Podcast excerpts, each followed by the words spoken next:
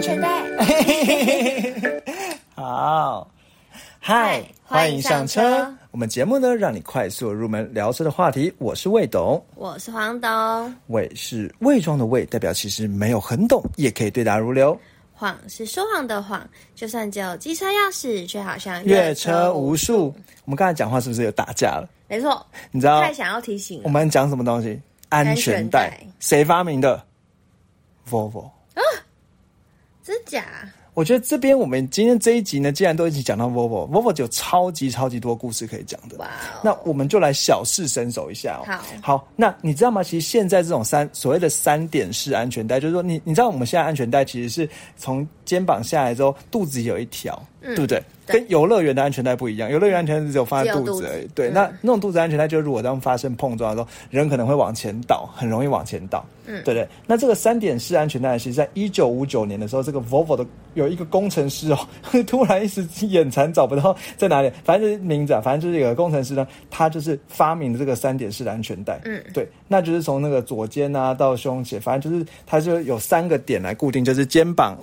还有两边的腰，这样子的安全带，不愧是很重视安全的 Volvo。对，它是一个非常重视安全的这个品牌。对，那其实刚才讲说最屌的时候，你知道 Volvo 它虽然发明这个安三点式安全带，而且它拥有专利，但是因为它考虑到说，其实安全对世界都好，它没，它就很大方的推广，让大家可以直接免费直接用这个专利。大暖男。对。嗯，对，那其实虽然现在所有车厂应该都是用这个三点式安全带，而且这在一九五九年发明之后呢，一九六九年它又自动进，它又进化成可以自动收缩的功能。哦，对，就是说你还记得我们之前讲，以前其实是要自己慢慢手把它这样缩回去哦。就是其实我也不知道，从网络上看到的，应该是他讲的是那个。对啊，可能我我那我原本的认知是说，在遇到三遇到那个车祸的时候，它可以锁自动锁紧。哦，对对对，好，那再来就是，而且有更有趣的时候，它在一九九一年的车上面呢，还推让后座也有安全带，而且让儿童座椅也有安全带。你看多注重安全，到底要多暖？对，然后呢，他讲说这样的一个发明哦，让减少了百分之五十因为车祸所造成的严重伤害，这是统计出来的。对，然后呢，就是拯救了全球超过一百万人的生命。是不是很屌？帮他拍手。好，帮他拍手。哦，我对。好，那再来呢？还有什么很屌？他他发明的？还有什么？跟一样跟安全有关，这是被动安全嘛？对不对？哼。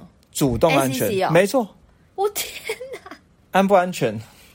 他也知道怎样啊？他也知道多厉害啊？对，那所以呢，其实这个某某他在很早在两千年的时候呢，成立了一个叫所谓的汽车安全中心。那总共呢，每就是反正他一直他累积了大概四十几年呢，因为的那个什么过去的四万多起事故，然后最屌的是他其实有一个车祸碰撞的中间，就就是我之前看那个一些节目来讲，那车每次撞完之后，他就囤在他的工厂里，一直他不是说撞完之后就把它拿去当废铁丢掉，嗯，他囤在工厂里去做存档，对，之后去研究，然后呢去改善这样子。那像现在的什么 ACC 主动定速巡航啊，然后什么碰撞警示啊、车距警示啊这些功能呢，其实都是他发明的。太厉害了，对我觉得太屌。对，那当然这是我们今天讲的这些主题啦，就要介绍 Volvo 的车款。没错，对。那在节目呢开始之前呢，我们先很快的进入一个感谢的桥段。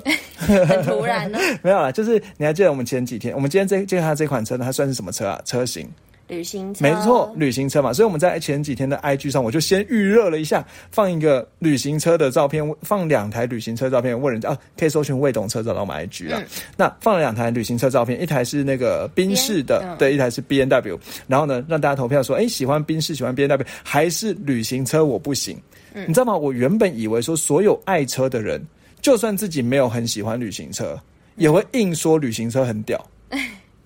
为什么？因为所有讲车的媒体，只要看到旅行车就高潮。哦，是哦。对。为什么？嗯，就觉得很屌。哦。对。但是呢，没想到我们的空间很大，对，但是可能就觉得说它兼顾那个，就是兼具轿车的轿车的操控性，加上修旅车的空间，所以它是很最屌的车。它的实用性是很不错的。但其实我觉得说真的，就是如果你在马路上看到，或者是任何一个朋友，他只要开旅行车的话，你几乎可以直接说他爱车。哦。对，因为其实真的，我观察身边所有有卖旅行车的人，都是对车非常有想法的人。嗯，就包括我们今天选择这个这一这一集的车主，没错。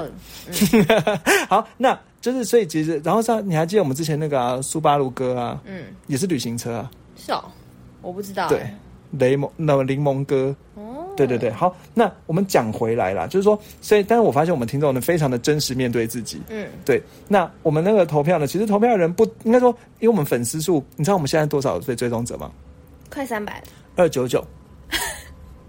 哎，追起来了，让我们破三百。但我发现他还有两三个是那种假账号，就是那种账号色色的，然后说什么追踪我，什么了解我更多，可能是觉得我们的那个汽会追车踪我们的粉丝，可能是一些男性。对，就想说喜欢汽车都喜欢男性，所以喜哪欢色。有我们的那个粉丝也是蛮多女生的。对，而且都是质感的。对，对，那我们，所以我其实我很怕，说过两天之后那些假假粉掉了之后，我们对就他们就是想要互赞二互粉九五了，对对对对对。好，那就是再麻烦支持一下。那我刚才讲说，因为我们粉丝不多了，那其实呢，呃，就是有六个人呢投了宾士，有三十五个人投了 B N W 旅行车，但也有十一个粉，十一个追踪者呢，我不喜欢叫他们粉丝啊，因为我觉得讲追踪者好像比较那个客观一点。好，就十一个追踪者也投我对旅行车不行。嗯，我看了一下后台，其中有一个是黄董。干嘛？不要那么偷偷泄露，好不好？对，其实我觉得你之前在很多集里面也一直都透露的，你就是没有喜欢旅行车这个造型。对，我觉得是比较外观派的。其实我觉得审美是很主观的嘛，就是有些人觉得这个好看，有些人就是没有办法觉得好看，也不会怎么样。我们就是客观数据的，从理性的数据来分析，对不对？好，那讲回来，所以感是感谢大家。那其实，在更之前呢，更有一个有趣的投票是，我们上一期黄黄董事介绍了，你还记得哪一家吗？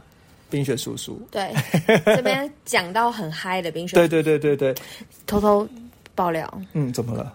这礼拜天又去吃了一下，好好好连续两个礼拜。对对，好，那就黄董呢，然后就是黄董就问，就是我们有在那个我我都有弄一个投票，都喜喜欢芋头还是喜欢那个地瓜。地瓜，然后还是两个都喜欢，两个都不喜欢，那也蛮多人跟我们互动的，嗯。对对，那其实也很喜欢，就也有网友甚至看了之后，就是直接用那个 IG 的线动去回就回复去回我们说什么他喜欢什么，他觉得他应该要吃了之类的，对呀，对对对。好开心哦。对，那很希望就哎，是花莲王吃了没？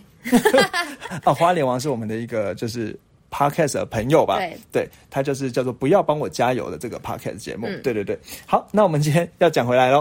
好，讲回来呢，我们今天这一款车呢叫做 Volvo 的 V 六零，没错。好，那这个 V 六零呢，陈黄董从这个车型里面，你猜你猜这个车大概是哪一种尺寸的车？四米八，嗯好，四米六，差不多啦。嗯。四米六、四米七，对对，应该好，大家反正反正就应该说四米七、四米八，反正都可以啦，反正就是中型尺寸的车啦。嗯，那基本上来讲，Volvo 的命名很简单，嗯，怎么？四零、六零、九零？对，那四零是什么？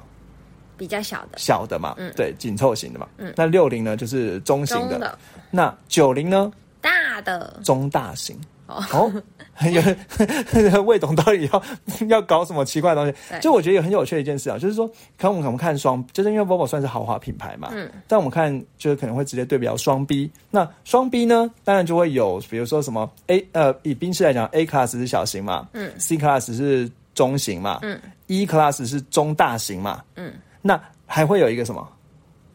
豪华，S Class 嘛，哦，嗯，就是反正就是更大，这个是最屌的嘛。嗯，但是 Volvo 相对没有这个哦，它只到只只到九零哦，它没有一百哦朴。实无华，嗯，那我觉得这边我们可以稍微学一下，就知道一下哦。所以看到 Volvo 那个六零呢，其实算是中型，就是去对标像什么的 C Class 啊、三系列啊这样的一个等级的车。嗯，好，那如果能讲到 V 六零的话呢，嗯它其实是什么？是中的中六零是中的，那 V 是什么意思？旅行车，没错，V 是旅行车。那如果它是房车的话是什么？这个有点难忘了比较少，市场上比较少看到 S 六零。哦，对，它的房基本好基本像真的很少看，基本上 Volvo 也很简单，就是三种三种那个英文开头、s 是房车嗯 V，V 是旅行车或掀背车，车，哼，然后还有什么？叉 C 对，叉 C 是修旅车，对修旅车，大概就这样子。所以 V 六零一看这个名字就是中型的旅行车。简单明了，，好，那这个车呢多大呢？其实黄董刚才是不是有看到啊？它的长度呢是四七六一，嗯，对，那宽度呢是一八五零，高度是一四三七，所以它高度呢一百四十三公分，就跟一般的房车高度是一样的。那轴距是二八七二这样子。那如果以现在目前台湾最新的二零二二年式呢，它只有出两款而已，嗯，一款叫做 B 四，一款叫做 B 五。嗯 R Design，B 四呢售价是一百八十九点五万，那 B 五呢是 B 五 R Design 呢是两百二十九点七万这样子。嗯，那这两款车呢，只要看到 B，王总就考考魏董，要考到什么时候？只要看到 B 呢是什么意思？什么意思？B 就是不是不是柴油是 D 嘛？嗯，对不对？B 呢其实是所谓轻油电。哦，对。那另外还以前还有 T 那个呃 T 呢是 Turbo 是汽油的涡轮汽油这样子。好，那现在还有 P。充电的 PHEV，嗯，对对对，就是插电式的充电了。那所以想听那个 PHEV 跟什么轻油电差别呢？我们前面有一集会放在节目描述栏可以介绍。对对对对对。好，那讲回来，所以 B 四呢，B 五呢，就是它目前两个编程。好，那 B 的话就代表它是轻油电的。嗯，好，那轻油电就是有个四十八 V 的那个启动马达了。那我们之前那一集有讲过。好，那基本上来讲了，其实你从这个四和五呢，大概就对应什么？其实大半就是它的马力动力。嗯，对。那 B 四呢？它的售价是刚才讲了一百八，我刚才讲讲嘛，一百八十九点五万嘛，好像我讲了讲了。好，那有有点失忆。好，那这 B 四呢？其实大概是什么等级呢？如果去对应双 B 的话，好，四呢，其实就是 B 系列，不是不是四的话呢，其实就是如果以宾士来讲的话呢，就是呃不是啦，是二十的意思哦，就是比如说三。那个 C 在要讲说四是两百的意思啦，嗯，就是比如说 C 两百，嗯，就是对应四。讲编程呐，对对对。然后如果是那个 B B N W 的话呢，就是二十，就是二十 I 这样子。好，那所以它对应的对直接对手呢也很清楚。那如果呢是 B 五的话呢，那就是三百，嗯，宾士的 C 三百，嗯，那 B N W 的二五还是三零三三零 I 哦。好，那这样子大概动力就对在一起了。那所以 B 四呢，它大概多少？大概就是一百九十七匹马力，加上十四呃十四匹的那个电动马达的马力啦。那如果是 B 五的话呢，是两百五十的匹马力，加上十四匹的电动马达马力。那如果仔细看一下啦，要是我的话，我会觉得其实要是我要买的话，我会选上去，我会买到 B 五阿里赛。那主要大概几个东西，其实基本上来讲，它的引擎都是两千 CC 的涡轮增压引擎，四缸的引擎，这两个引擎是一样的，但是引擎调教不一样其实引擎不一样啊，引擎不一样，只是引擎的那个 CC 数一样，但你去看那个引擎的规格型号是引擎有点不太一样。好，那这不是这节重点了，因为呃，对，因为我没有抄到那个引擎的型号是什么。好，那引擎不太一样了，但是那个一般都都两千 CC，所以税金是一样的。那马力不一样嘛？因为其实其实如果像 B 五的话呢，它就多了五十匹的马力。嗯，对。那基本上来讲呢，除了马力不一样之外呢，科技配备呢也是 B 五好很多哦。嗯，基本上来讲，B 四的这个版本呢，就是有基本的安全配备。嗯，啊，什么六颗气囊啊、ACC 啊这些一堆什么车道维持、车道偏离，全全部都有。这个我觉得这是 Volvo，你不用担心啦，对不对？嗯。还有它蛮蛮有趣的是，Volvo 还有一个叫所谓的大型动物侦测，完全什么主动刹车。嗯，它特别强调过吧？对啊，就是不会撞到会有迷路迷路。对对对对对。好，然后呢，它是双区恒温空调，好 L E L E D 的头灯哦。好，但如果呢，你今天上上到 B 五呢，这多了四十，增加了四十万之后呢，其实呢，你刚才讲除了引擎动力单增加五十匹之外呢，还有包含了我喜欢的，比如说抬头显示器、三百六十度的环境、Harman Kardon 的音响、全景天窗，然后呢，轮圈也比较大，从十七寸变十八寸，嗯，可以上吧？可以，可以了。而且，其实基本上来讲，就有一些那个选配呢，也要到 B 五才能选配的。不过这选配呢，我们今天因为今天的内容非常非常充实，我们有一位我们的来宾来介绍，非常懂车的来宾。对，所以呢，我们就先介绍到这里。嗯，好，那再来呢，其实这是二零二二年的编程，但如果你今天去看往前看二零二一年呢，还会多一个版本啊。那个多一个版本呢，叫所谓的 T 八。哦，对，看到八呢，就要觉得不简单，而且它叫 T 八 Recharge。什么意思呢？又可以充电，对，它是 PHEV 插电式的混合动力哦，而且它编程又很高，对，那要到 T 八到八很高，那它是两百六十九万，对，两百六十九万，那现在其实也是买得到哦，但是要买不到二零二二年式的 T 八，因为现在目前就是疫情的关系，然后什么缺料啊，什么什么之类的。好，不过这个 T 八呢，我还是可以报一下去年二零二一年的数据啊，这个车呢，因为它是那个。就是它是混合动力嘛，就是 PHEV 的，所以呢，它的油耗是，你知道每公升可以跑几公里吗？二十？没有，五十二点七。哈？对，因为它是混合动力的嘛，那纯电也可以开五十七公里，零百加速呢四点九秒，三百九十匹的马力，然后呢扭力六十五点三公斤米。嗯。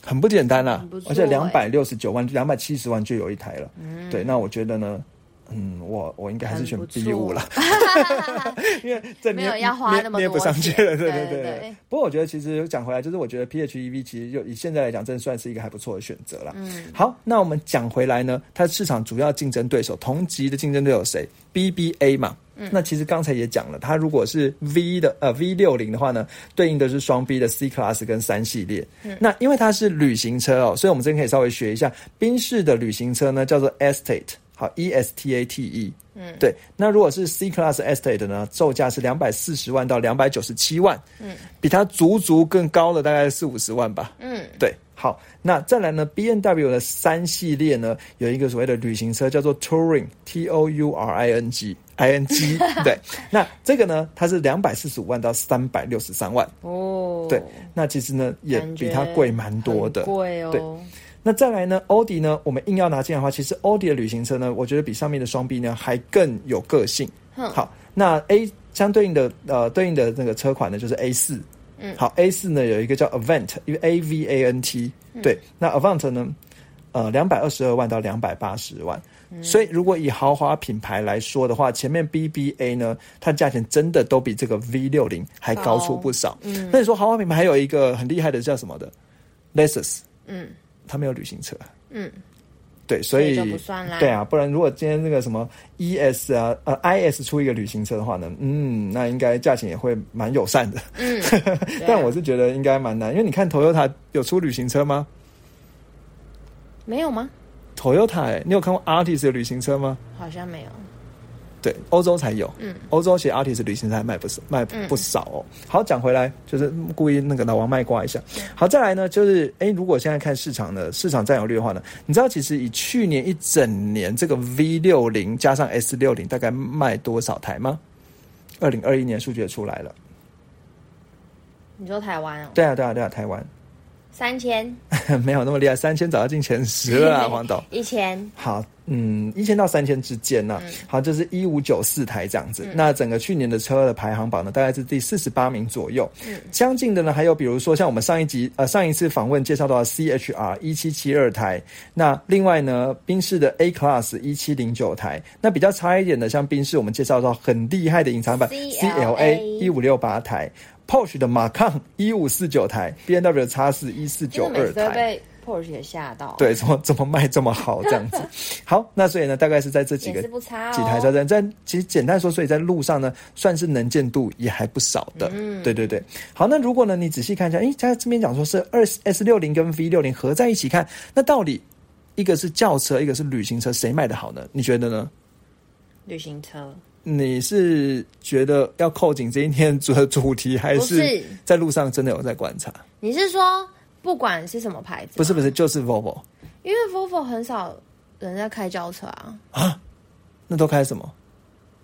修理车啊，啊？我觉得你讲的对，叉 C 四零嘛，对啊，所以我觉得旅行车卖比较好，旅行车卖比较好。嗯。你讲的很对，嗯，好，以过去三个月，呃，二一月，呃，应该是去年十二月、一月、二月这三个月来看呢，旅行车都卖的好很多。那如果以二月的数字呢，旅行车大概是轿轿车的两倍，嗯，以一月呢，旅行车轿车的三倍。哦，那如果以十二月呢，旅行车不管不知道是轿车的多多少倍了。好，所以呢，如果稍微看了一下，就是说以最近三个月来说的话呢，那在这个集聚里面哦，呃，V 六零呢，呃，去应该说今年二月数字 V 六零卖了挂牌是三十台。那 S 六零的挂牌十四台，好，那如果以一月来讲的话呢，V 六零四十八台，那 S 六零呢是十五台，嗯，好，所以然后中间 V 六零还卖赢这个奥迪的 A 四啊、A 五啊这些车型。嗯，好，那如果是以去年十二月的话呢，V 六零你知道卖？挂几台吗？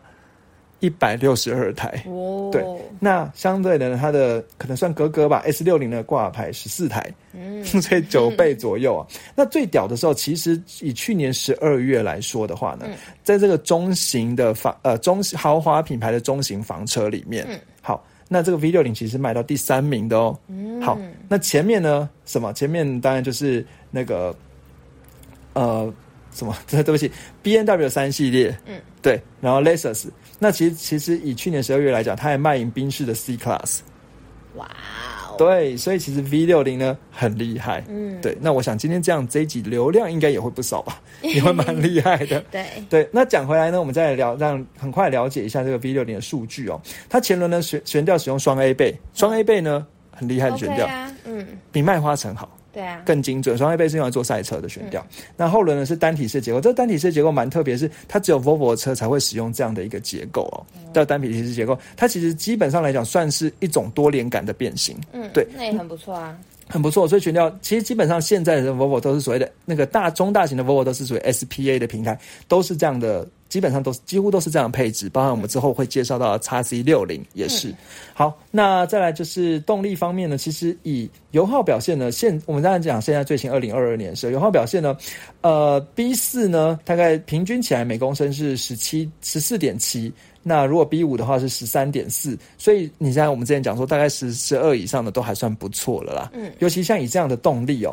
好，那我刚才看到引擎型号啦，如果 B 四的话是 B 四二零四 T 四四，那如果呢是 B 五的话是 B 四二零四 T 二三。好，这两颗不同的引擎。好，那这边可以稍微学一下，以 Volvo 的引擎型号来说，黄导睡着，但是我们知道有听众想听嘛，我们稍微讲一下，忍耐一下，拜托黄总。那个。以 Volvo 的引擎型号来讲，B 就像刚才讲的 B 四的那颗引擎，然后 B 四二零四 TT 哦，那其实这个 B 开头就代表是汽油引擎，嗯，好，那四呢代表是四缸的引擎，好，那后面呢这个后面有一些数字，什么二零四啊，就是它的一个代数啦，好，就是一个代数哦，那呃我。哦，讲错了，二零四是二点零的意思，就是两千 CC 的引擎啊。那后面四四，我记得后面的四应该是它的那个活塞的数量，最后的四四呢是它修改的那个后面的细部的那个修改的代号这样子。所以有一点，大家讲到这可以了啦。好，那玛丽的动玛丽呢？哎，玛丽我刚才讲了吗？一百九十七匹吧，好，然后呢，三十点六公斤米的扭力。那如果是 B 五的话，是两百五十匹，三十五点七公斤米的扭力，这样子。好，那比较特别的一件事情是，如果你要买到 B 五呢，你才会是四轮驱动的版本，不然只有前轮驱动。零百加速，黄董最喜欢的，来，我们来猜一下，B 四一百九十七匹的马力，你猜它零百加速多少？六秒？六秒吗？啊，八秒？八秒吗？嗯，黄董，你知道你是零百加速的？你之前我真的帮你给封号是什么？不好意思啦，什么忘了？好，我也忘了。好，那大家是零零百，我们今天开始讲讲，反正现在八秒整。哦哦，我这么厉害！好，那应该是零百加速神人吧？好不好？好，我这样有压力耶。好，那再来，那我们 B 五的零百加速多少？官方的七点三。我再讲，再讲一次它的马力是两百五十匹的马力。刚刚是多少？呃，一百九十七匹。然后它扭力是三十三十五点七，刚才是三十点六。好，好，六秒，六秒吗？嗯，好，六点六秒，好弱，可以啦，可以啦。好，那因为它旅行车的关系啊，行李箱蛮大的。如果没有放倒的话是五百二十九公升，但是以放倒的话一四四一公升，很真的很夸张的大这样子。那以目前来讲，台湾的车是来自于比利时的，好，比利时生产的。好。那再来呢？其实有一些比较细的细节，比如说豪华选配呢，我觉得我这边就不要再花太多时间讲了，因为我们要要把时间留给后面的访谈。真是不小心访谈了二十分钟。因为 Jasper 很会讲。对对对对对。好，那我很快讲一下，就是说，如果你今天买到 B 四的话，你可以去选配它座椅的升级，那可以加九千九呢，你会有什么四项的电动四项座椅啊，记忆功能啊，副驾驶的记忆功能啊等等，然后腰靠啊就夹紧。那如果你今天你在买 B 四的话，能力可以选一个叫做豪华科技套件加九万块。那九万块呢，其实基本上来讲，就是把所有 B 五有的那些科技套件全部选进去了。好，所以包含什么 Harman Kardon 的音响啊，手机无线充电啊，抬抬头显示啊，三百六十度环景啊。所以其实可能有一个选选法是，你买 B 四，但是加这个九万豪华科技套件呢，基本上科技配备有，那可能只差在四轮驱动和动力的部分而已，还有轮圈啊，对不对？好，那大概是这样。那如果你今天买 B 五的话，你可以再选一个叫什么？B and W 的音响系统，那个 B and W 不是那个汽车的 B and W，它叫做 Brower and Wilkins，好，B O W E R S and W I L K I N S 的这个音响系统加了八万，这个音响系统有十九支的分离式的扬声器，一千四百瓦的音响，好，大概就是蛮屌的啦。好，那你知道，应该听到十九支，应该就觉得蛮屌的吧？嗯。好，那我们今天呢，很快的介绍一下，因为不免俗的呢，我们还是要介绍车款的历史嘛。好，所以呢，今天这款车哦它叫 V 六零嘛。好，那这个 V 六零呢是怎么来的呢？黄总，你猜一下这个车的历史大概可以回推到什么时候？不知道。好，其实有够久的。嗯，我整理了半天哦。我先跟你讲一下，其实以现在目前来讲，V 六零呢算是它旅行车的第二代。嗯，好，应该说 V 六零已经有两代，那这个就是它第二代呢是在二零一八年的时候出的。好，就是现在最新买的是第二代的改款的 V 六零。好，嗯，懂我意思吗？嗯，好，那这个第二代的改款呢，从外观上来看哦，它其实就是最有名的特征，就是说它的车灯、车头灯呢中间有一条眯眯眼的线，你知道我在说什么吗？中间有就是，呃，它的车头灯呢会很像蜥蜴一样有一个横横线的眼睛。哦，你有印象吗？嗯，对，那就是这样，只有横线的眼睛，对对。那这个眯眯眼呢，眼睛的最后面地方呢，有往就是往上呢，就是呃，算是你可以把那眼睛想成一个 T 字形吧，嗯，对对，就有上扬的眼线，对，应该说就是在眼眼尾的地方呢是往上，所以人家说这个叫做什么？叫做雷神之锤。怎么怎么了？怎么了？我你懂吗？就是它其实你可以可以，应该你可以把它想的车尾灯呢？没有没有，你可以把它想象成它车头灯就像一个铁锤横摆在中间，只是亮起来的。嗯，对，那这个就是它日行灯。好，那叫做什么雷神之锤？那车尾灯呢？其实长得呢是一个很大的 L 型，跟那个叉 C 六零几乎是一样的。嗯，那你知道吗？就是如果是 S 六零的话，车尾灯是两个对对看的 C 嘛。嗯，那如果呢是这个呃 V 六零的话呢，它车尾灯是长得很大的两个 L。嗯，你你知道我在说什么吗？嗯，好，那这个呢叫做所谓的维京之斧。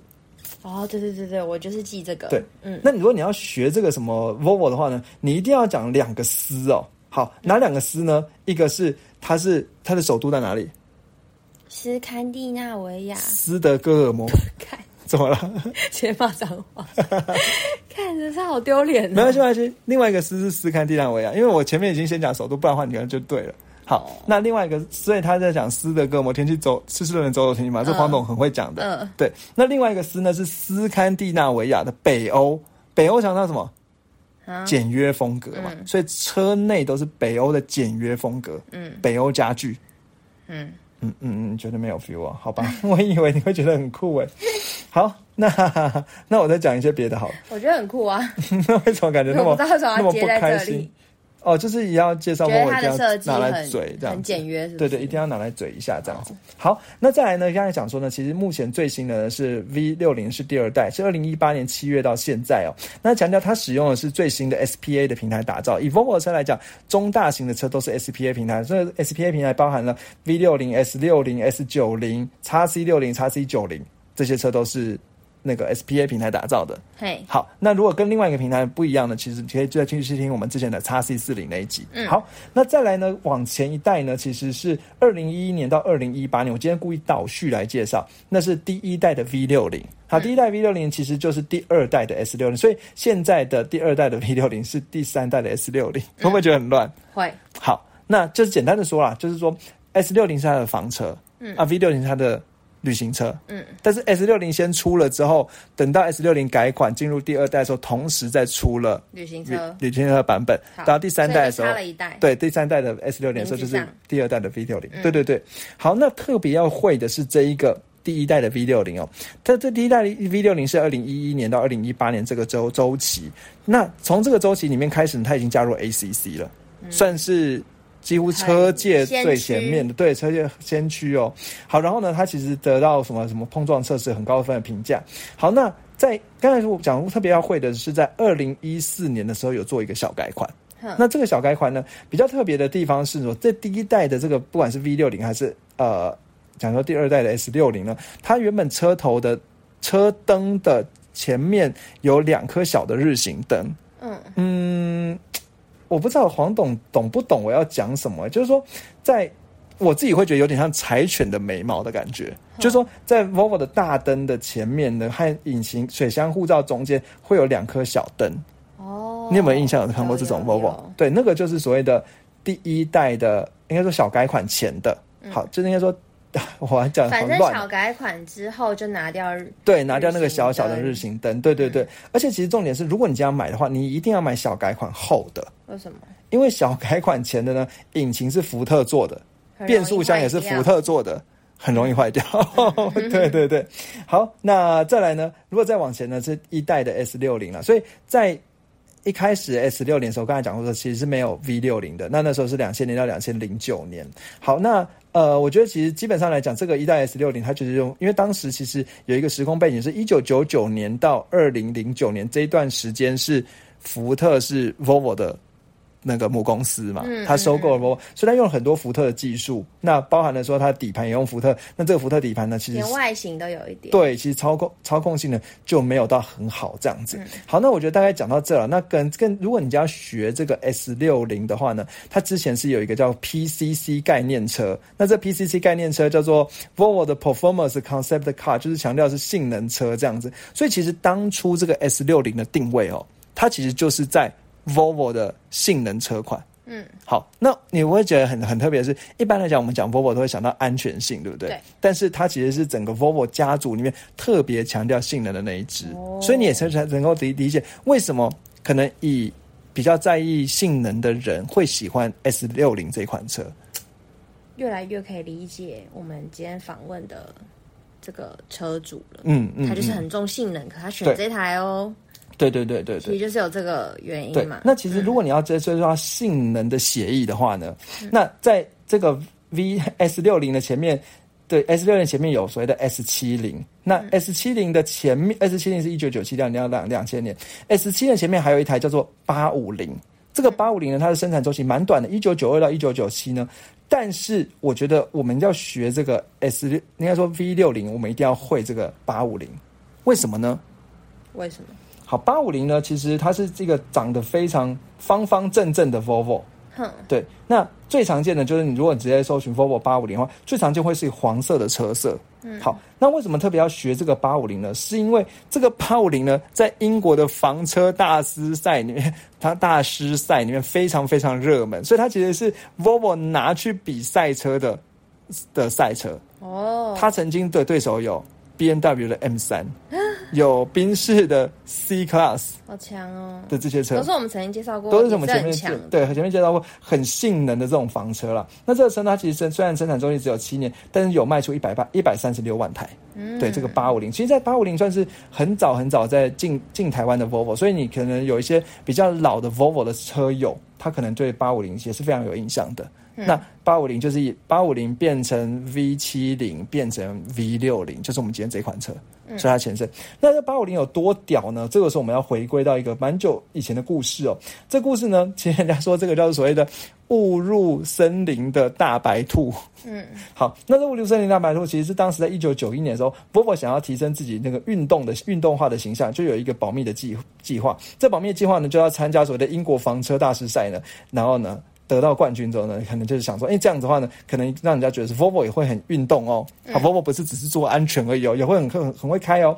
好，那这个一九九一年那个时候呢，他就开始准备，然后再找了一些什么呃赛车改装的公司啊什么来来做研究。到了一九九四年那个时候呢，其实他就是那个时候呢，他就想说，哎、我们终于要加入这个房车大师赛了。那加入这个房车大师赛的时候呢，在一开始大家就他就先保密啊，所以大家一开一开始公布的时候呢，他说我要拿这个八五零旅行车去加入房车大师赛，大家就傻眼，想说这什么愚人节活动啊？因为房车大师赛都是一些很会赛的，像我们之前讲 B N W 三系列啊什么之类的嘛。好，所以呢，他就想说，哎、所以当时呢，他其实找了一些车手去赛。他说那个车手甚至有访人访问车手说，你当时为什么会想要去帮代表 Volvo 出赛？那人家车手怎么说？想要看他到底多能跑？没有，车手说，因为我原本不知道会不会推什么车，要是我知道是旅行车，我就不干了。对对对，好，那所以呢，车手呢就就是被有点被骗的上架上架这样的。那到底为什么 Volvo 会想要选旅行车去跟其他很会赛的赛车去赛呢？其实原本 Volvo 的策略里面是想是想说，因为我我 Volvo 也做不出什么很会跑的车啦，那选个旅行车有话题性，空然后上面又贴贴满广告，这样子的话呢，别人就很多讨论，我的那个声量就会起来。哦，好好酷哦！对，结果呢，果然这个声量也不让人家失望，因为大家都是觉得 Volvo 疯了，一个字面上居然会派这个旅行车出来赛哦。那但是其实我觉得 Volvo 还有一个考量，虽然说一方面是这样大，哦另一方面是因为旅行车的它跟一般的房车不一样，是它后面屁股是高起来的。嗯，那屁股高起来的话呢，它的下压力会比较强，稳定性会比较好，所以在过弯的时候呢，其实可能反而表现的抓地力会比一般的房车好。哦，对，好，那就是就有话题性，又有一些实用考量，拿这个所以。旅行车很会赛的，叫做八五零，它延伸到现在的血脉，就是 V 六零。嗯，这这样有感觉到吗？好像真的有点厉害呢。这为什么我们要 respect 这个这款车？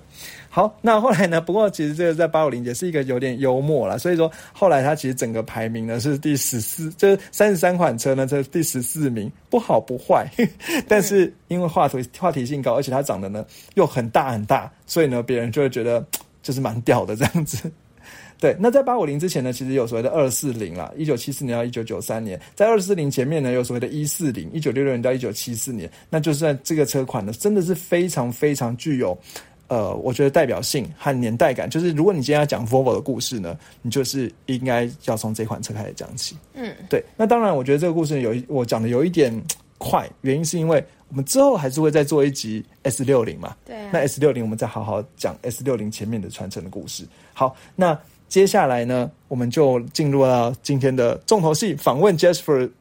对，我在看我在讲说 Jasper 的桥段啦。对，那我觉得这今天这一场访问呢，我们也做一个前情提要，是其实那一天呢，是终于是。魏董在开车，对。对，那魏董在开，就我在开车呢，所以我中间呢还会有一些 问他说什么雨刷怎么开啊，什么之类，他准备要回去啦，让大家觉得比较临场。对对对，那其实你可以，如果这这次我们也会改善收音的，所以其实你会听一下，真的在所谓的呃 V 六零上是安静的。对。对，好，那我然后再来就是这个车主呢，也会跟大家分享一下，说那他为什么当初会买这款车？其实他原本呢不是要买，不是要买 V 六，你是要买福特的车。对对，那其实他看来看去呢，后来因为一些考量，我们就一起来听他他怎么选选那个二手车什么之类的，有没有他也会讲到。好，那。就开始哦。现在我们在那个 V 六零的车上，然后正在驾驾驶中，所以应该会有一些背景的噪音。那我们很感谢，就是呃 Jasper 这位车主，让我们试他的车。对，然后呃，其实我觉得跟 Jasper 算是认识蛮久，然后但是之前主要都是在 FB 上看到他分享很多车的照片，然后想说，嗯，那就问问看好了，对啊。那呃，所以这一款车就是它是 Volvo 的 V 六零，但是必须要讲的是这一款车。呃，不是说现在市面上可以直接买到，因为它是算是二零一五年式的车，对，然后当时它是选柴油款的，对，那 D 四的版本，对，那呃，接下来就先让黄董来帮我们访问一下这个 Jasper。好 ，Hello Jasper。好，那我现在要先问你哦，就是。呃，当时候啊，你在买这台 V 六零的时候，你就是有考量哪些点？就是为什么会让你选择这一台？哪些点哦？嗯，就是其实我的需求其实蛮明显的啊，就是其实那时候女儿，我本来一开始是开小车，嗯，然后女儿女儿出生之后，其实会有很多就是你需要换大空间，然后很多宝宝的用品，然后所以很明显的就是需要一个大空间的车子。那另外就是我蛮注重主被动安全的。哦，对，所以我而且像自动跟车已经是一个趋势了，嗯，大概二零一九年吧，它已经算是连日系车也都跟进的一个配备，所以我觉得就是 ACC 已经变成是在购车的方面必须考量的部分，嗯，我也觉得，真的。嗯。我们节目也一直在狂讲。这个，那 Volvo 就是主被动，就是真的超啊，超就是完备的。对，还有就是因为 Volvo 车款，其实就大家对它的印象就是它是以安全为嗯。优先考量的车款。对，所以后来就是有看了这一款车。嗯，那它它算是二零一五年式的车，可是它在那个年代已经有。ACC 了，所以就觉得他们的科技算走在蛮前面的。真的，这我插一个话，就是像有一次我看到这 Jasper 在 FB 上说，他要在就是好像 ACC 有出问题，然后那时候我就想说，哎，是要外厂改嘛？因为我原本以为说它其实原本没有配，然后他说哦是原本就原厂就有，然后我就觉得哇这么早的车就对对对。那你要你要问啊，你要问说当时还要考虑哪些？对我们，先不要你问。好，那想请问 Jasper，就是当时候除了 Volvo 这台 V 六零以外，你还有考虑哪些车款？我那时候其实看了蛮多车款，但是都以欧系车为主。嗯，像是像是那个 Skoda 的 Scala，嗯，然后还有 Ford 的 Mondeo Wagon。然后，对啊，然后还有那个，它好像也没有了，对。它那 Wagon 好好像要出新年，它去年有出柴油版，对对对对对。然后还有那个也是 Ford 它的那个 ST Wagon，嗯，只是那时候它并还没有上市，但是新闻稿都已经出来了，嗯，所以在等。那另外一台也是还没有上市，但是我一年多前就已经在 follow 的，就是那个 Kia 的，嗯。它算是 shooting break，、哦那个 stinger 吗？不是，proceed。哦，但是后来台台湾引进的是 seed，不是 proceed。proceed 它是比较 sport 版。嗯嗯。所以就都是旅行车系几乎都是旅行车或者是掀掀背。哦。那像 Volkswagen 后来你有考，你那时候考虑吗？Volkswagen 哦，有有有，好像你有提醒到 Volkswagen 的 Golf，嗯，Variant，嗯，那时候有考虑。对，那为什么最后又让你选了这台？最后，嗯，最后就是一方面，其实那时候时间点就是比较尴尬的，就是女儿出生了，然后我们也在看房，嗯，那同时车子也要升级，嗯，但是预算有限，嗯，你原本预算抓多少？原本我预算是抓一百，嗯。嗯，但是后来有调到一百二，嗯，因为要看那个 ST，没有 ST。因为 ST，所以又让我又在报预算，我就抓到，我就抓到一百四。预算很弹性哦。对，所以我那时候看车的时候，就是我老婆还有我朋友就说：“为什么你的预算无限上纲？”所以后来就抓到一百，但是其实其实心里是一百二，但是捏上去一百四。对对，但是前提就是如果我短期内没有要买购房，对，那我就会选择可能破。一百二的车款，嗯嗯，那当然，后来就是其实也算是蛮幸运的，就是看到满意的房子，所以我们就先下定了。对，那所以就必须有有所取舍。嗯，那我我当时是已经下定了 ST Wagon 了，嗯，所以后来就忍痛，嗯，就是就是把单子退单这样子。哦，嗯，然后再换这台。然后那时候。哦，对，那时候同时其实已经看到这台了，嗯嗯嗯，所以后来才退订的。所以那时候是从那个网络上找二手车嘛，还是找二手车？嗯，然后就一直在做 V 六零的功课。嗯嗯嗯嗯。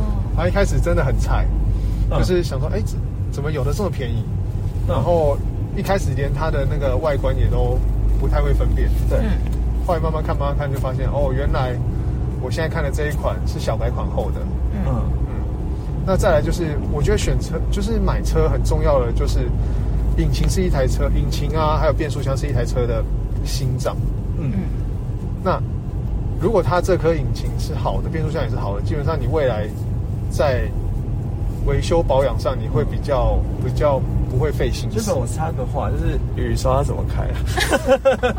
你可以用自动的，好实际哦。自动，好，因为我刚才按不出来。好，不好意思，继续去引擎。我记得这一款车，其实 Volvo 的 V 六零，它算是之前变速箱也是有一些问题的，对。对，你管做功课。对，一定要讲一下。这就是，这就是我刚刚有强调，就是我那时候去研究这一款车。那我的是二零一五年式的嘛，所以它是它是在二零一四年就已经做小改款了。小改款前它是五缸六速，嗯，然后好像是双离合，嗯嗯嗯。嗯。那小改款后呢，它是四缸八速，嗯，它是这是四缸八速，这是四缸八速，然后它是 Drive 一的，嗯，然后变速箱是日本爱信做的，嗯，所以日本人他其实在研发就是。制作产品上面，他们是比较会比较保守一点啦，但相对也比较稳定。所以后来其实所所以你那时候设定一个目标，就一定要买小改款后。对，所以我就是对，没错，我就是确就已经确定是这个这个车款，然后这个变速箱。所以那时候就一直在找。那你那时候为什么想要选柴油，而不是一般大家都选汽油？柴油对不对？其实柴油也不是我原本的那个 原本我的那个期望名单。对。但是后来就发现说，其实应该是说，我也算是蛮常开车，然后大概一个月会跑一次长途，因为我老婆老家在花莲。嗯嗯。那我们现在比较少，这也是一定要大众机吧，不然对，没错，收学生会死。嗯，没错。所以后来在考虑柴油，因为我算是算是每天都会用车，因为嗯，那时候女儿是给我妈妈带，嗯，但是我每天都会从那是会从金妹回戏子，嗯，来回，那光一天的里程数大概就有六六十六十左右，嗯嗯嗯，所以想说每天会用车。那油价其实后来越来越高，对，所以想说那就买柴油好了。嗯，所以是后来才决定，就是就是其实原本是想要这个型号，然后开始从这个横向挑的时候，还挑到柴油的。对，对，我觉得我们是不是开始可以往回走了？可以啊，可以。好好好，我等先往回走，因为潮汕差不多。那呃，哎，换换我问哦，因为你刚才都问完了。因为你，我觉得，因为我们听众也蛮多人喜欢，想要对二手车有兴趣。那你那时候做功课，等于大概做总做了哪些功课啊？你说光这一台车？对啊，对啊，对啊。我就是把它所有的编程全部都看过，然后呃，改款前、改款后，给大家去了解一下。嗯，像改款改款前后，就是主要是看去研究它的变速箱嘛。对。然后还有就是它的外观差异在哪里？嗯嗯嗯嗯。那改款后的话，就是纯粹去研究柴油跟汽油，那它有几个编程这样？嗯嗯。它很简单的，就是它其实是同一颗，它一样都是四缸，对。然后也都是二点零，嗯。所以不管是柴油、汽油都是这样子。那柴油的话，就是有柴油就是 D four，它有豪华版跟旗舰版，对。那再来就是汽油，汽油有 T 五跟 T 六，嗯嗯，就大概这这三款。嗯，那你那时候去看二手车的时候，你有你你有你怎么试啊？就是你有上那些影片这样去看的，怎么把那个引擎盖打开，然后看每个螺丝孔怎么歪之类的吗？还是你那时候有什么试的方法？其实我去的时候，业务都已经把引擎盖打开了。嗯，然后其实他们如果就是应该是说他们的，他们如果要卖的车，如果是够实在的，对。然后他其实不怕你看任何一个地方，对，甚至他一开始就对你坦诚相见了。他那个引擎盖都已经开好，然后也都发动了给你听，这样子。嗯嗯嗯嗯。那我看的时候，就是我看，因为我们很在意就是原版件嘛。对。他其实说真的，我们自己也看不出什么样是原版件，所以主要是看那些螺丝接缝处这样子。那再来就是。再是什么？呃所以你那时候就是真的自己一条一台一台自己去挑，然后可能带手电筒然后去找那些地方。对，就手电筒在找。可是我们也都很菜，所以其实车行他们他们每天就是买卖的车其实都很多。对，所以他们的经验绝对是在我们。对啊，就他们想骗的话，其实真的很。他们想骗，其实都骗得过我们。对对。那我们只能就一些比较比较我们看得到的部分去了解。嗯嗯嗯嗯。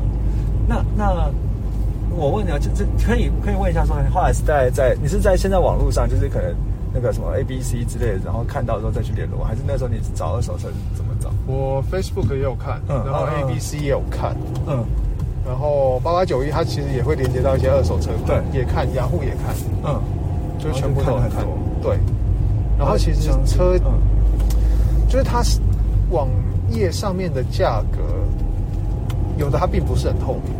所以我会选择比较透明的，然后直接跟业务联络。嗯，那再来就是二手车商，他们他们很爱用的一个方式就是，就是会跟你说他的车现在不在这边，对，现在不在店里。嗯，那当然，因为现在现在那个我们手机很发达，所以通讯软体可以直接在我们可以直接就是线上对。去确认嘛。对，那。我会先问说有没有实车在店，然后是不是实车在卖，嗯，然后也把我一些疑问，像是刚刚提到的，像是是几年式的车款，里程数是多少，然后变速箱是哪一颗，都问了，嗯嗯嗯，然后才跟业务敲时间到现场看。那我觉得还有就是，呃，要买二手车的话，需要做点功课啦。对，就是我会建议比较，就建议找大大的车行，嗯，然后比较有商誉的车行，嗯。那可以顺便问一下你，偷偷问一下，就是说，那后来你在跟哪一家买啊？是跟那个福利汽车。哦，那我对不起，我再问，因为我想说也不要耽误太多时间。就是，呃，那应该说你用用车用到现在，嗯，你觉得就是如果说今天也想要入手同一款车的车主，就是有没有什么东西是你觉得需要包容它的？就是因为我知道一台车一定绝对不会都是都是优点，就是当然也会有一些可能之前没有想到，但后来。觉得有有稍微有点不太顺心，然后又，但是其实也就是有心理准备的话就可以接受了。嗯，的地方。这款车的话，我觉得现在新的车款，应该是说不仅限于这台车。对，因为现在的车款强调主被动都就是主被动安全嘛，尤其是主动安全。嗯，所以电子配备一定很多。对，嗯，当你电子配备很多的时候，就很容易故障。它并不像以前的比较机械机械导向的车子，基本上很耐操，然后又好好维修保养。嗯，所以电子电子设备多的话，有时候会让你比较费心。它会有哪些？曾经有出现哪些故障是你那种？像像 ACC 啊，对，也就会就是有时候会有问题。像台湾的气候太潮湿，嗯嗯，它就会有时候会秀出故障嘛。嗯哦。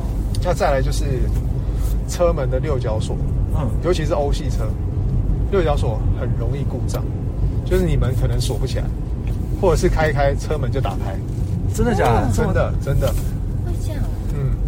哦，这是算是他应该是也是年年，就是也是开比较久，然后，但是我上次我看过，就是有车友他才开可能两三年吧，嗯。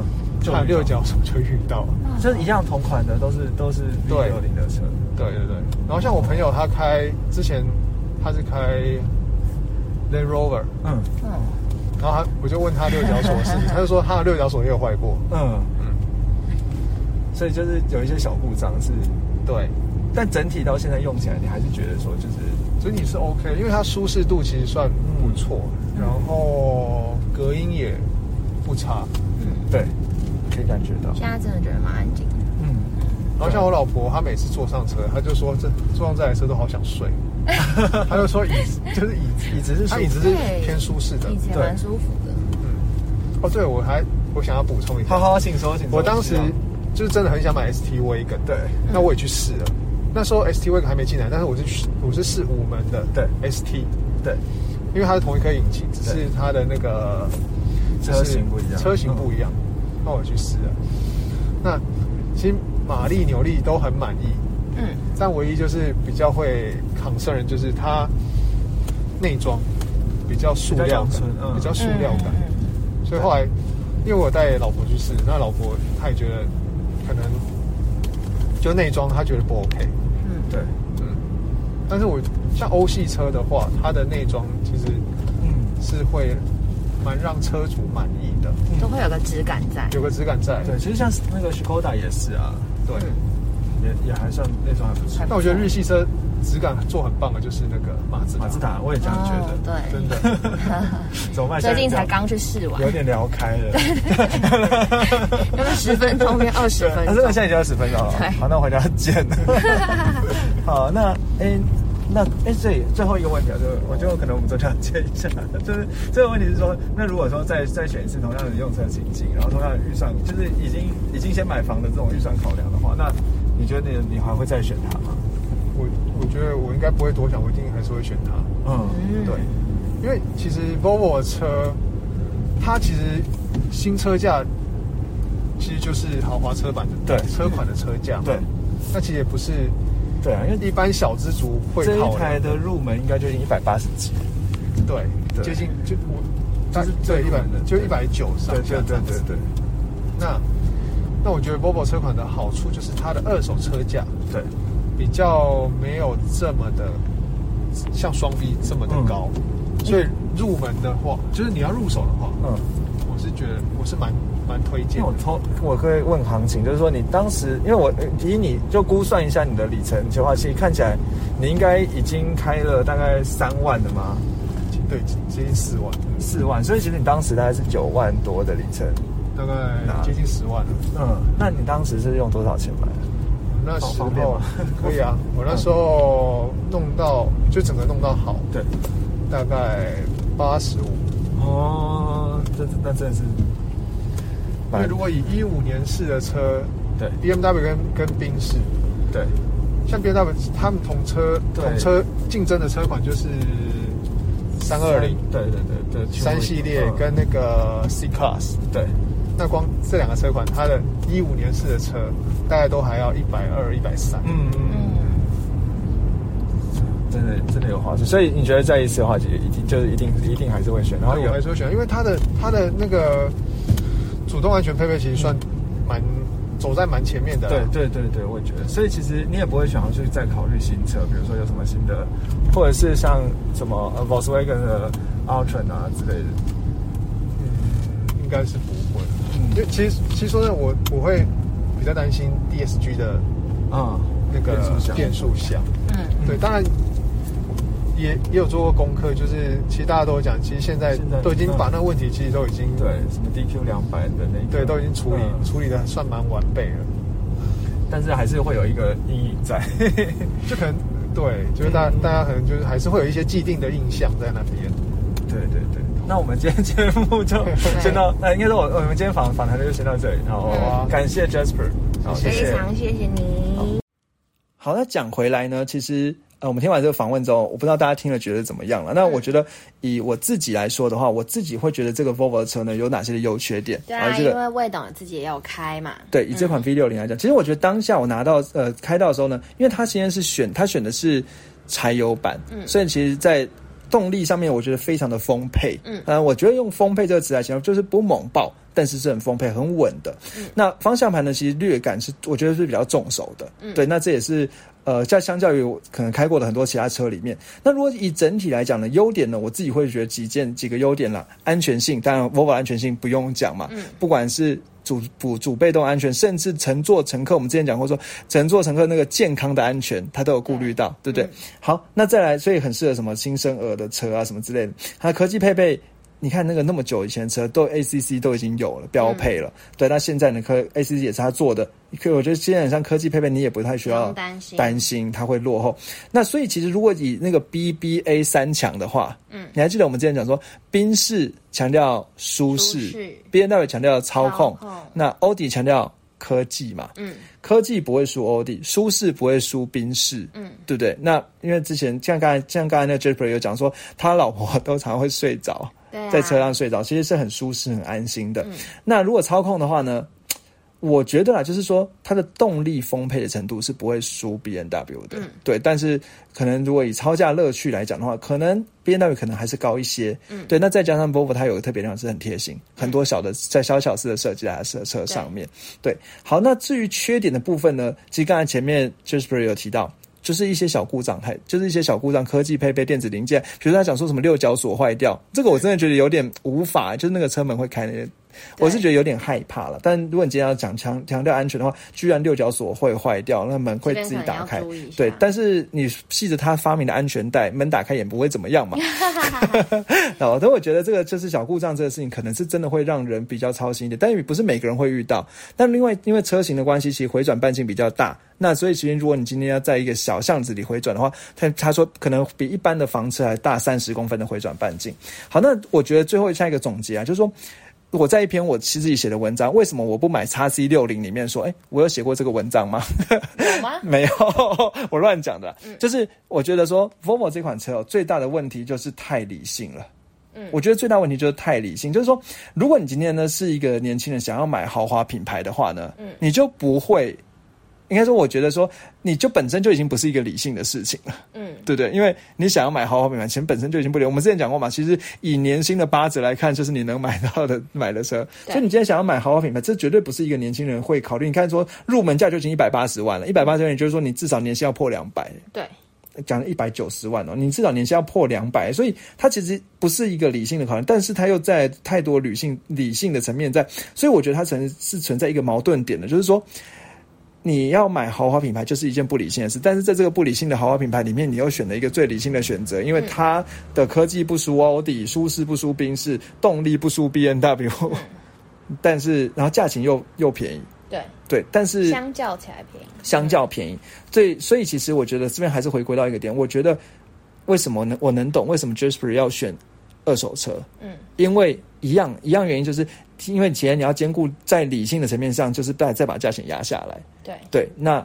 再加上 Volvo 的二手价呢，因为它有一些，因为因为相较而言，它品牌光环没有像双 B 那么大，所以它的二手价呢也会稍微亲民许多，嗯，对，黄董你坐坐起来感觉怎么样？我觉得 OK 啊，OK 哦，那这那一天因为跑山路，黄总快要吐了，对。而且我又要录音。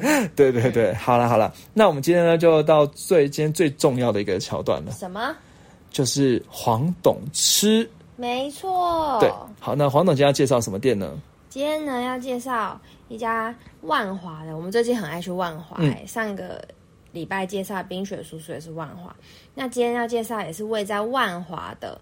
叫做原汁排骨汤，嗯，然后呢，这边有个很重要的重点，就是我今天要推荐的这家呢，它一定要认明是和平本铺。就是你在 Google Map 上搜寻原汁排骨汤，会非常多家店，对，但是你应该很多人都知道，就是其实有非常多的原汁排骨汤，对，像我自己的话，也没有算吃到很多家，但是已经吃到三家了，对。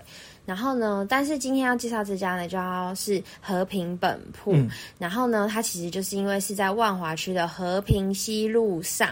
对对，因为其实那边就有还有别家是在，比如说什么梧州街啊什么里面。但这边其实这家也比较靠近那个夜市里面。对，这家也是很靠近夜市，只是在大马路上，在和平西路上。对。那我今天就是想要推荐这家。好，那为什么会想要推荐这家呢？其实是因为。我觉得呢，它有让我惊艳到的地方，因为其实我本身很爱喝汤，那我也很爱喝这种比较清澈的汤。可是呢，它其实是这种炖排骨的肉汤嘛，可是它看起来是清澈的，然后里面就还有放那个呃白萝卜，那其实喝起来是很清甜，可是你又不会觉得过于淡，因为有些那种排骨汤、肉汤可能。喝起来会太淡，可是呢，它有又有一种它的香气啊，味道，感觉它把所有骨头的精华都煮到里面去。了。其实我觉得它的萝卜是真的甜甜，对，萝卜又很清甜，然后它要炖的很烂，对。对，然后吃起来很舒服。排骨的肉也不会说就是太干太硬。对，其实是可以适中，我觉得适中的。对对。然后就是，如果你有特别喜欢吃，比如说比较油一点啊，然后连着带骨的部分，可能你会觉得比较嫩的话，你其实，在老板不忙的情况底下，你也是给他可以给他选肉的。对，真的选肉的部位，对，真的。然后我我我有看评论，然后我那天在里面内用的时候，我也有听到有一些老老熟客，因为我发现去那边其实蛮多老熟客的，对，就是直接一进去就会说一套，那一套什么呢？就是一碗。排骨汤，然后再加上，好像这种原汁排骨店一定都会有那个高丽菜饭。对，然后这家是说是高丽蛋炒饭。对对。那我其实也有吃过别家的，那我菜饭对高丽菜饭，我觉得他这家真的是又让我有点惊艳。就是其实高丽菜饭就小小一碗二十块，很便宜。嗯，那你就会觉得可能。嗯，它其实吃起来不是真的像人家外面那种蛋炒饭，很油、很味道很重，然后你就把它当炒的很油，然后炒的很高很尖这样子。对，它其实是很清，比较清它是一个很温和的、很温和的高丽菜。对，就是你好感觉可以配着肉吃，就是它不会抢味。可是我觉得这家它的点就是它一切都很很合理、很协调。嗯，然后重点就是它的炒饭的饭。的湿润度跟 Q 弹度，我觉得都是恰到好处，就是它不会太干，嗯，但是也不会过于软烂，它其实是适中的，让你吃起来觉得很舒服。那我其实平常就是常常会，因为它的汤是可以续的，如果你不够的话，是可以直接自己端着碗去跟老板续内用的话，嗯。那就是其实我平常喝汤可能就已经很饱，然后我可能饭就吃一点，我就不吃。可是这家的饭车让我想要整个把它吃完。对。对，然后呃，另外很顺口，对它还有白菜卤啊跟油豆腐，但我最想推荐的还是一套，一套，对，对。很多客人一进去就说一套。而，且一套应该是加起来大概不到一百块，对，对因为排骨汤七十，对，然后饭二二十，嗯其实很平价的哦。因为其实我觉得有一天，如果我有够穷的时候，我可能就是直接跟他就二十块，然后吃一个那个饭，我觉得也很也是，还是让人觉得很开心，你会有幸福的感觉。对，真的很推荐这家。然后，其实我们之后还是会很想去吃看看各种原汁排骨汤，所以如果大家有你心目中最推荐的原汁排骨汤，对也很欢迎推荐给我们。对对，我们今天介绍的是和平本铺，很嗯希望大家可以去试看喽。对，好，那哎，最后是停车嘛，差点忘记了。没错那其实这个和平本铺呢，它的位置呢，就是一样是在那个呃，这是什么啊？就是呃，龙山寺旁边夜市，旁边广州街夜市那边。所以就是我觉得还是一样，介推荐可以停在，就是搜寻梧州街的停车场，那就一样停在那边呢，就是离夜市也近，离排骨汤也近，离离排对对啊，离离这个也也近这样子。嗯那旁边甚至还有所谓的什么龙都冰品啊，或者哦是那个俄阿米耍。对对不对？那那个都是非常有名的店。嗯对。那之后呢，有机会呢，不是有机会啊，就是之后呢，再慢慢跟大家分享，我们会精选。对对，那那再来是营业时间部分。，对，营业时间部分它是写。早上十点到晚上八点，其实是还蛮充足充裕的时间对，然后每天都有营业。嗯，太棒了。嗯对，那真的是就就是很很饿很饿的时候，可以去买一个那个饭来吃。嗯，而且发现它有 Uber Eats，嗯，哦，真所的、哦，以附近的人可能可以点一下。